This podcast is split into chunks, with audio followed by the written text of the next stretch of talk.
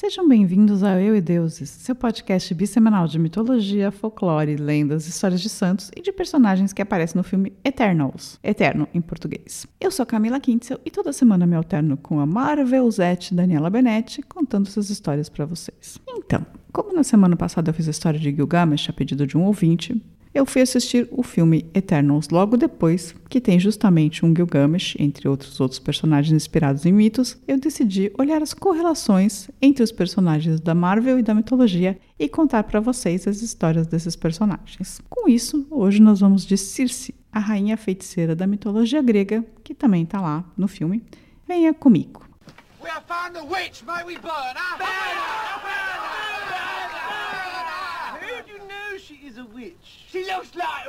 O pai de Circe é Hélios, o deus Sol, e sua mãe é Perseis, uma ninfa do oceano. Seus irmãozinhos eram Eetes, rei da Cólquida, e que se tornaria pai de Medeia, e Pacífae, esposa do rei Minos, também conhecida como mãe do Minotauro. Essa Grécia, gente, é menor do que São Caetano do Sul.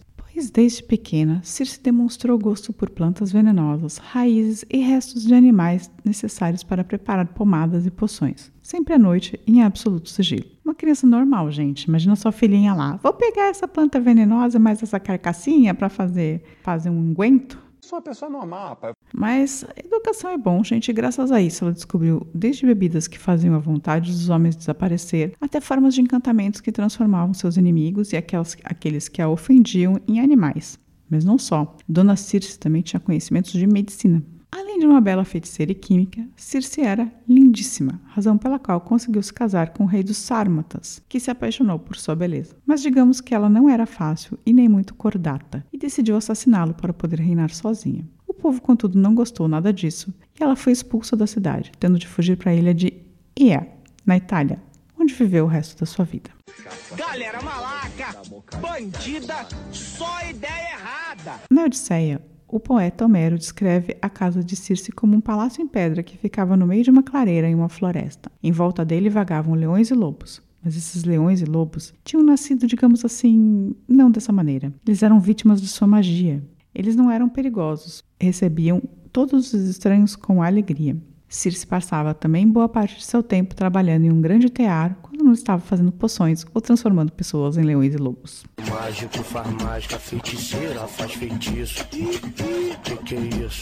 No canto 10 da Odisseia, Homero conta que Odisseu e seus companheiros, os que conseguiram fugir vivos do país dos Lestrigões, gigantes canibais, avistaram a ilha de Ea e a terra, que era a terra de Circe. A princípio, eles não estavam muito convencidos a desembarcar, pois os seus recentes encontros tipo, tinham sido meio pouco perigosos, né? E metade da tripulação tinha morrido. Mas assim, no final, eles decidem enviar apenas um pequeno número de homens sob comando de Euríloco para fazer um reconhecimento da ilha de Circe. Eles tinham visto fumaça, sinal de que a ilha era habitada, e falaram: bem, vamos lá ver o que acontece, né? Todos desembarcaram na ilha e chegaram a um vale, onde reinava paz e harmonia. No entanto, eles ficaram surpresos ao ver um grande número de animais selvagens, incluindo lobos e leões, olha eles lá, se aproximando mansamente. Finalmente, eles descobrem um belo palácio rodeado de flores. Os gregos batem na porta e são recebidos por Cici, que girava cantando com uma bela voz. Linda! Sem hesitar, ela os convida para dentro do palácio e os convida a comer e a beber vinho, ao qual eles não sabiam ainda ela tinha adicionado drogas mágicas. Euríloco, que não era bobo, não prova nada e assiste com horror como Circe. Uma vez que seus amigos provaram das iguarias, os toca com uma varinha e os transforma em porcos. Toma isso, porco! Mas porcos que ainda retêm os pensamentos humanos, né, o espírito humano. Feito isso, Circe pega todos os porcos e os tranca em seus estábulos. E Euríloco dá uma de louco, escapa e conta a Odisseu tudo o que viu. E aí este decide resgatar seus homens, né?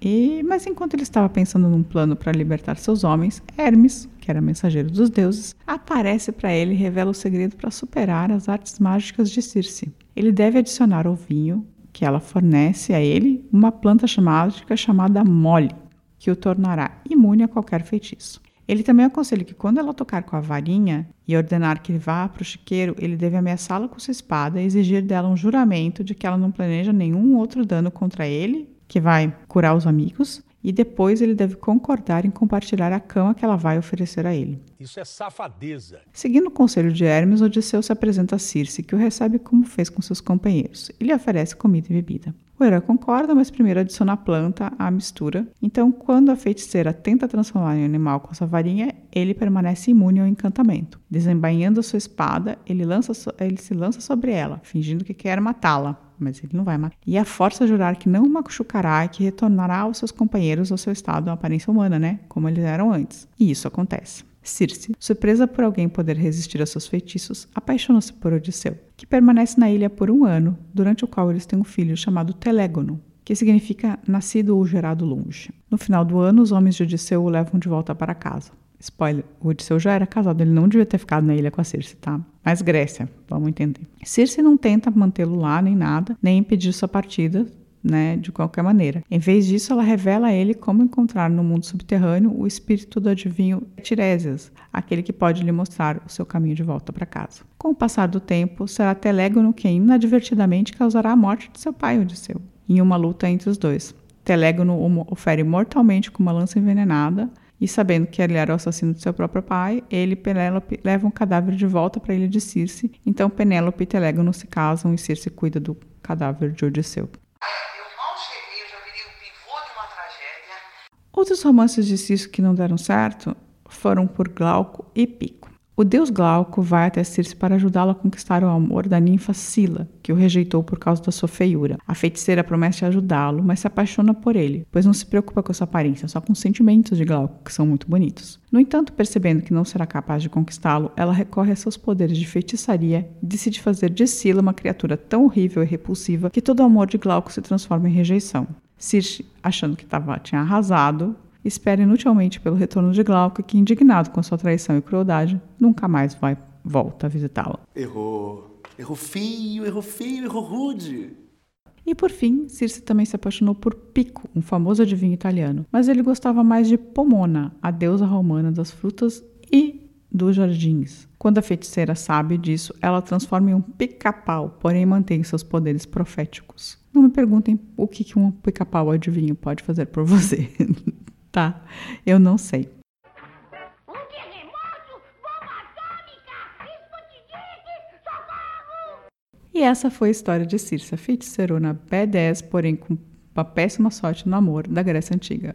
Se você gostou desse episódio, conte para os seus amigos, espalhe a história de Circe por aí e também conte para gente. Nós temos o um e-mail contato@euideuses.com.br, Facebook, Instagram e também a caixa de comentários do YouTube para você falar com a gente. Agora, se você quiser saber mais sobre Eternos, vai ler os gibis. Boa semana e beijo!